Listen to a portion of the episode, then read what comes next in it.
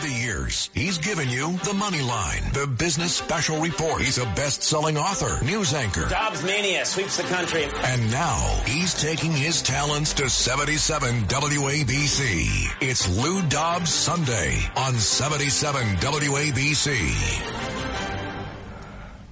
Hi, everybody. This is Lou Dobbs. It is Sunday and it's the day after Veterans Day. I hope all of our veterans uh, have uh, heard our expressions of gratitude and our great pride and all that they have done for this great country, all who are serving the nation uh, in uniform around the world. We thank you.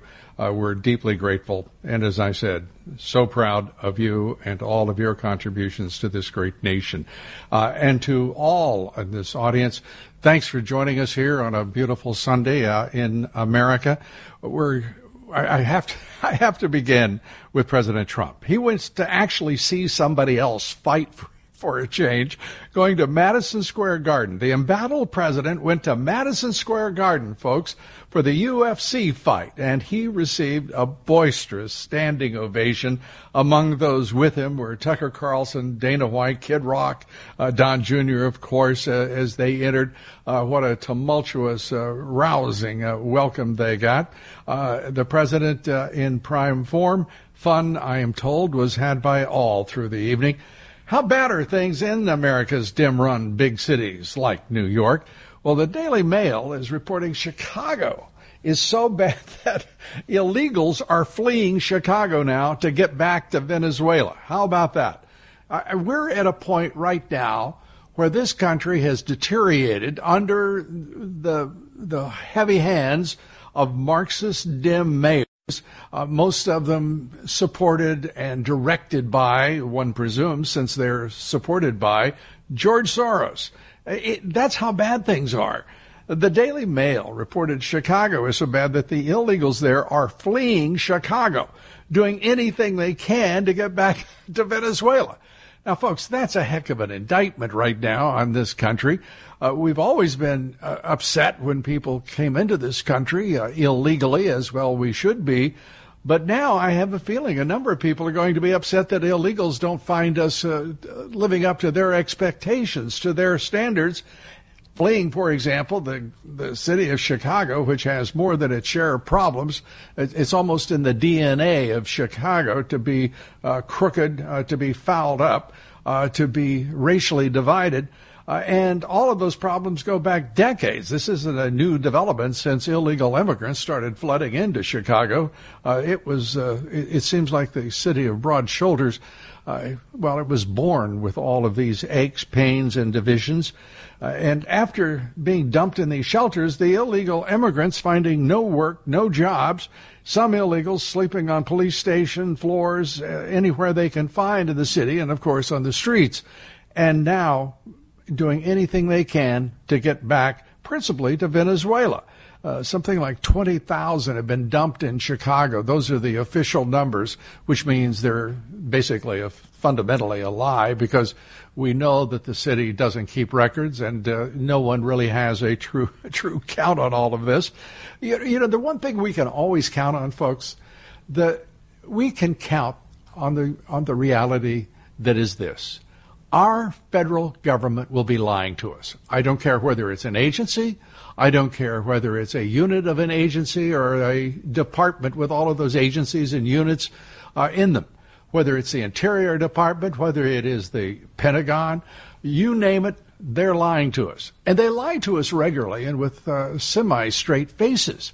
Whether it's uh, the, the assessment by Jake Sullivan, the, the president's national security advisor, finally coming clean and saying, guess what? We don't really know what's happening in Gaza. We don't know what Hamas, the Hamas terrorists, have done to those hostages, over 200 of them, uh, and, and, anywhere estimates running from a from a dozen to to 20 Americans held by them. He finally had to admit, talking to uh, to I believe it was ABC's this week, saying, you know, we just really don't know, and I really believe that this administration uh, should really take up I don't know as sort of their motto because they either don't know or they refuse to tell us. It, it seems that there's three types of information that comes out from the Biden administration, doesn't it? uh, there's disinformation, there's misinformation, and then their favorite, which is no information, and we're left to our own devices. When I see the arrogant, I'm not even going to uh, in any way complain about her. I, this this woman who is the White House uh, press secretary is arrogant in her ignorance, uh, and she wants to feign that she is withholding information when the truth is as plain uh, as the sparkle in her eye that she has no idea what she's talking about. She has no knowledge of what is going on.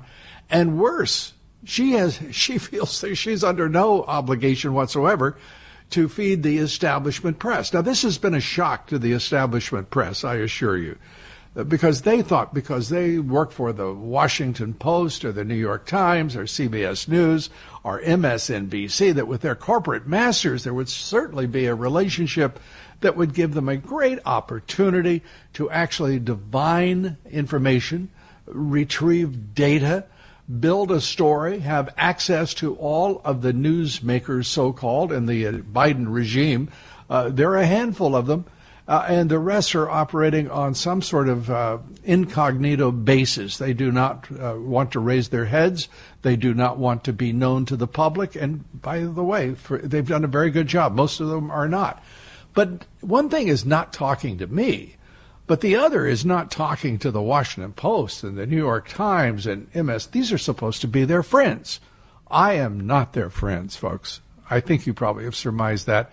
I don't believe that a that an administration uh, that has reversed our energy independence to the point that we are at the mercy of OPEC, uh, e- even Russia, in world oil production. I believe that that's a bit of a problem that uh, was created by uh, Mr. Biden, the puppet president, but uh, nonetheless, he made a decision to do that. He also made a decision, for example, to cut the strategic petroleum reserves by half to levels not seen in 40 years. Uh, and at the same time, drive fiscal policies that are woefully, woefully hyperinflationary in their impact. And by the way, I think in the intent of this administration, I don't believe any of this is an accident. And it becomes very difficult to, to in any way, uh, watch what they're doing and understand for even a moment why anyone votes Democrat in this country. Democrats were once the, the party of the people. Democrats were once the party of the working man and woman. That that burden is now on the on the Trump-led Republican Party. He turned the Republicans into something entirely opposite to what they had been, which was the party of big business no one could stomach it. Uh, not even not even Kevin McCarthy when he was speaker. He finally had to say, "We're not going to take any of your money. Uh, we're we're through with corporate donations. We'll go out and get uh, the donations of uh, working men and women, the middle class, uh, the American people, where the where the American dream resides brightest, uh, and, and frankly, it is it's the foundation of the American dream, where families." Uh, raise their children to do better than them, uh, they go to college, they learn a trade, they uh, become small business people, then big business people. But at all at all times, the country strains to make certain that everyone's life is better and that the standard of living is rising, that the quality of life in America, which has been a, uh, if you will, the real beacon uh, to most of the millions who want to come here, it's been our economy and the opportunities, whether it's for jobs or whether it is for any form of opportunity. Uh, it's always right, resided here. But now we have an administration that wants to curtail all of that. They want to tear asunder the public education system, which is the greatest equalizer known to the history of man. Our public education system has been uh, envied by all